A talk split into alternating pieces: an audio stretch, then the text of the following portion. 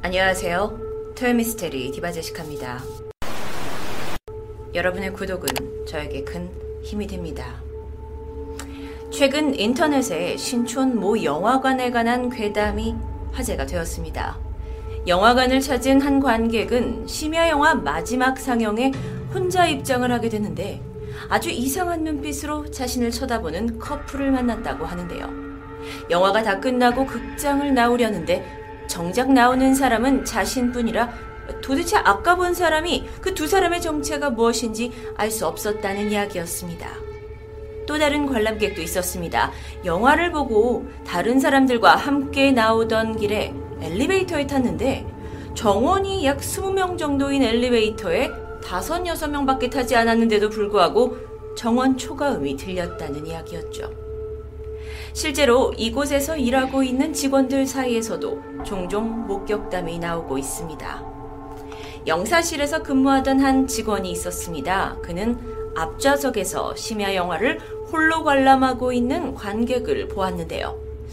혼자 보러 왔나?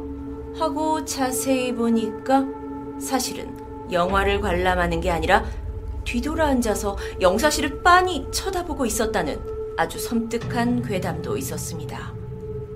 이곳은 오래된 건물이라 재건축을 앞두고 있는데 아래층은 대부분 비어 있고 위층 영화관만 운영 중에 있다고 해서인지 더욱더 약간 을씨년스러운 분위기 때문에 이런 괴담이 지금까지도 떠도는 듯 합니다.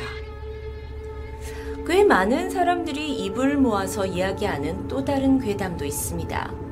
2000년대 초반 당시 유행하던 패밀리 레스토랑이 신촌 지역에 위치하고 있었습니다.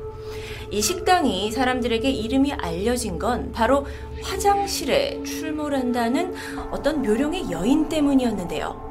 이 식당은 사람이 많아서 그만큼 화장실이 북적였기 때문에 단 몇 분이라도 여성들이 화장실 앞에서 줄 서서 기다려야 했죠.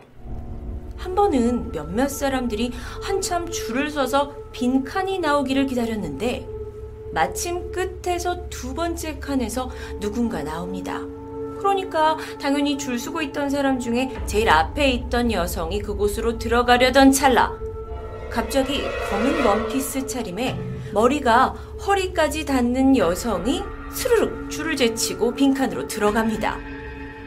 뒤에 있던 여성들은 좀 짜증도 나고 당황했지만 아, 매너가 참 없는 사람이네 하고 마는데요. 그리고는 다시 칸이 비길 기다립니다. 그런데 30초쯤 지났을까? 여자가 들어갔던 끝에서 두 번째 칸 문이 저절로 스르륵 열렸고 안에는 아무도 없었다고 합니다. 줄 서 있던 여성들이 이 눈앞에 펼쳐진 기이한 일에 놀라서 단체로 소리를 질렀다는 괴담. 그런데 이 괴담이 인터넷에 올라온 뒤 자신도 이런 비슷한 걸 경험했다는 증언이 줄을 이어서 더욱 간담을 서늘하게 했는데요. 아무래도 신촌이란 지역이 많은 사람들이 모이는 곳이다 보니까 번화가 특성상 다양한 이야기가 만들어지고 퍼지는 걸 수도 있습니다. 그런데 이런 신촌 괴담에 관해 조사를 하다가 알게 된 지금도 존재하는 신촌의 한 건물, 옥탑방에 관련된 이야기를 해보고자 합니다. 때는 2002년 서울 신촌의 모 백화점 근처 사거리에 위치한 건물에서는 2층과 3층을 24시 커피숍과 바로 운영하고 있었는데요. 사장님은 자주 나오시지 않았고 주로 점장이 가게 전반을 관리하던 곳이었습니다. 가게는 이 참고 사진처럼 통유리로 된 창이 있는 고급스러운 분위기인데 특히 바로 운영되고 있는 3층은 어두운 조명 때문에 밖에서 볼 때 창가에 앉은 손님이 간신히 보이는 정도였고요. 24시간 운영되고 있는 2층 카페는 비교적 환한 분위기로 건물을 지나가는 이들이 한 번쯤 눈길을 줄 만한 그런 상당한 분위기로 꾸며져 있었죠. 사실 3층에서 한층 더 올라가면 옥탑방이 있다고 합니다. 그런데 여기에는 예전에 집으로 사용했었던진 모르겠지만 주방과 약간 거실이 나눠진 구조로 되어 있고요. 이 당시에는 가게 비품이나 뭐 술, 음료를 보관하는 창고로 사용되고 있었습니다. 이 옥탑은 물품의 재고 파악을 위해서 3층에서 일하고 있던 한 바텐더가 맡아서 관리를 했다고 하는데 그러다가 한 남자 대학생이 새롭게 이곳에서 일하기 시작합니다. 그런데 얼마 지나지 않아 알 수 없는 이유로 직원들이 줄줄이 그만두는 일이 발생하는데요. 덕분에 이 학생은 6개월 만에 작은 일부터 음료를 만드는 일까지 모두 도맡아 하게 됐고요. 자연스럽게 옥탑방 창고 관리도 도맡게 됩니다. 그가 처음으로 옥탑에 올라가게 되었을 때 조금 이상하다는 생각을 하게 돼요. 그동안 이곳에 관리자가 있었음에도 불구하고 굉장히 관리 상태가 엉망이었기 때문입니다. 각종 술이나 재료가 한쪽에 쌓여 있는 그런 중요한 장소임에도 불구하고 창고로 올라가는 계단과 통로에는 등이 하나도 들어오지 않았고요. 내부의 한쪽 벽은 뭐 불투명한 비닐에 먼지가 수북히 쌓여 있고 또 여기저기 찢겨진 채 대충 덮여 있었습니다. 각종 비품들로 가득 차 있는 이 창고 내부가 뭐 쓰레기가 여기저기 널려 있었는데요. 그 옆에는 이곳과 어울리지 않게 녹슨 행거에 걸려 있는 낡은 옷가지들까지 발견됩니다. 어딘지 모르게 굉장히 깨림직했죠. 창고가 마치 오랫동안 사람의 손이 닿지 않았구나라는 생각이 들었고요. 그는 언제 한번 나를 잡아서 대청소를 해야겠다고 생각합니다. 그는 창고에서 내려왔고 이후 특별한 일은 없었습니다. 그는 알바 일에 빠르게 적응했고요. 사장의 신뢰까지 얻었고 옥탑 창고를 관리한다는 조건으로 급여까지 올려받을 수 있었습니다. 그러던 어느 날입니다. 함께 일하던 동료들과 새벽까지 시간을 보내면서 카페에 앉아 이런저런 이야기를 나누면서 첫 차를 기다리던 중이었어요. 우연히 가게에 돌고 있다라는 이상한 소문에 관해서 듣게 되는데요. 뭐 소리가 난다느니, 뭐 알 수 없는 형체를 봤다느니, 또 가게에 혼자 있는데 누군가 불러서 돌아보면 아무도 없다라는 이야기. 새벽 3시에 문을 닫는 이 3층 바에서는요. 끝나고 나서도 노랫소리가 들린다는 사실 그는 들으면서도 적당히 웃어 넘겼습니다. 아, 그런데 생각해보니 그도 간혹 바에서 혼자 일하고 있다가 저기요 라고 부르는 소리에 뒤를 돌아보면 아무도 없었던 일이 간혹 있긴 했었는데요. 귀신을 믿는 타입도 아니고 헛것을 들은 거라 생각했죠. 워낙 정신없이 바쁠 때였으니까요. 그러다 그는 차라리 동료들을 더 놀라게 해줄 생각으로 3층 위에 있는 옥탑방에 대한 이야기를 꺼냅니다. 한참이나 비어 있는 듯한데 이상하게 아무도 치우지 않은 낡은 옷이 걸려 있다라는 거. 다들 그의 이야기를 들으면서 오싹해질 무렵 카운터를 보고 있던 다른 동료가 다가와서 남자의 말을 거듭니다. 근데 이거 점장님이 비밀로 하라 그랬는데 너네 2층에서 일하던 그 옛날 그 형 알지? 왜 그만뒀는지 알아? 사실 3층에서 귀신을 봐서래. 그의 경험 이후에 도저히 일을 못하겠다라면서 뛰쳐나갔다고 하는데 동료들은 영 믿지 못하겠다라는 표정을 짓습니다. 그래서 그 형에게 직접 전화를 해서 물어보기로 합니다. 전화를 받은 형은 귀신을 봤냐라는 아이들의 물음에 버럭 화를 내면서 전화를 끊어버려요. 이 이상한 반응에 뭔가 있다고 생각한 이들은 호기심이 들었고요. 다시 전화를 걸어서 정중하게 사과를 하는데 형이 갑자기 가게로 오겠다고 합니다. 그리고 그는 아이들이 모여 있는 곳에 도착해서 썰을 풀어내기 시작합니다. 몇 달 전 새벽이었을까요? 그는 2층 카페 카운터에 앉아서 음악을 들으며 창밖을 구경하고 있었습니다. 늦은 시간이라 손님도 별로 없었고 있는 사람들도 뭐 첫 차를 기다리는 사람들이라 점원인 그가 별로 할 일이 없었는데요. 가장 마지막에 들어온 손님이 맥주를 주문합니다. 그런데 딱 없었던 거예요. 이에 맥주를 가질러 마감이 끝난 3층 바로 향하게 됩니다. 넓은 공간에 불이 모두 꺼져 있으니까 분위기가 상당히 으스스했는데요. 그는 이 무서움을 좀 떨쳐내기 위해서 노래를 흥얼거리면서 안쪽으로 들어갑니다. 그런데 이날따라 불 꺼진 바에 우두커니 있는 의자가 굉장히 신경 쓰였습니다. 그래서 최대한 시선을 그쪽으로 두지 않고 냉장고에서 맥주를 꺼내오고 내려오려고 하는데 뭔가 이상했습니다. 비도 오지 않은 날인데 한쪽 유리벽에 서리가 뿌옇게 끼인 것 같았다고나 할까? 이를 보고는 무심코 고개를 돌려서 바 의자를 보게 되는데요. 그곳에는 한 남자가 고개를 숙인 채 앉아 있었습니다. 분명 이곳은 비어 있어야 할 곳입니다. 남자는 빠르게 몰려오는 이 공포감에 소리를 지르면서 2층으로 뛰어내려왔고요. 당시 거기에 있던 손님들까지 놀래서 쳐다볼 정도였죠. 이후에 남자는 점장에게 이 일을 이야기하면서 그만두겠다고 통보를 하는데요. 당시 후임자가 없는 상황인데도 불구하고 점장은 마치 뭔가 안다는 듯 더 이상 묻지 않았습니다. 알고 보니 점장도 비슷한 경험을 했었고요. 그 오싹함을 견디지 못해 가게를 그만두려던 참이었다고 합니다. 얼마 전 알바생이 겪었던 일입니다. 새벽에 가게로 전화가 왔는데 아까 전에 퇴근한 점장이었어요.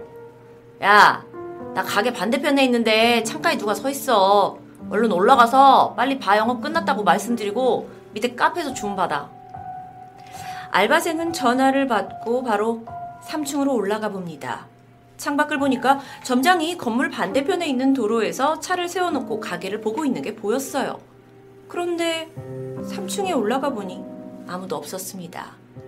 아이씨. 알바생은 이 점장님이 장난을 친다고 생각했어요. 그리고 2층으로 내려와서 점장에게 전화를 걸어서 타박을 했죠. 아무도 없는데 왜 장난쳐요? 그러자 점장의 얼굴이 어두워졌습니다. 반대쪽에서 이쪽 건물을 말없이 쳐다보더니 황급히 전화를 끊습니다.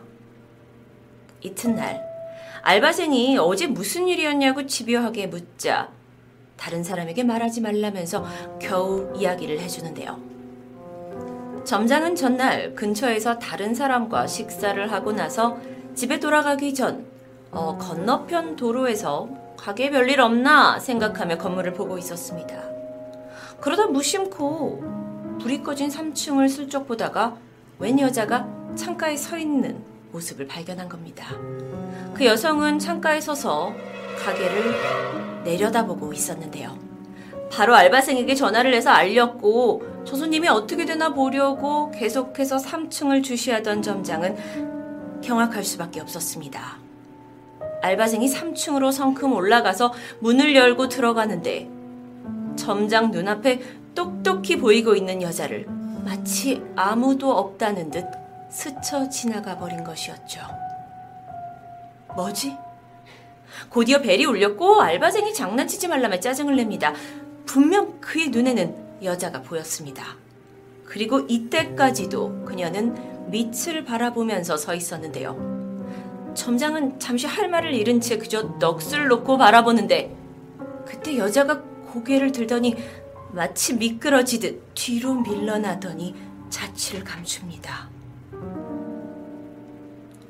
폐허가 된 옥탑 창고, 바에 앉아있던 의문의 남성, 점장이 본 그 여자.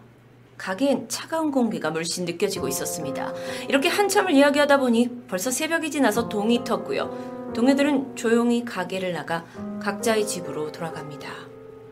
다음 날, 전날 가게에서 들었던 이 꺼림직한 이야기 때문이었을까요? 잘 다니던 직원들이 하나둘씩 그만두기 시작합니다.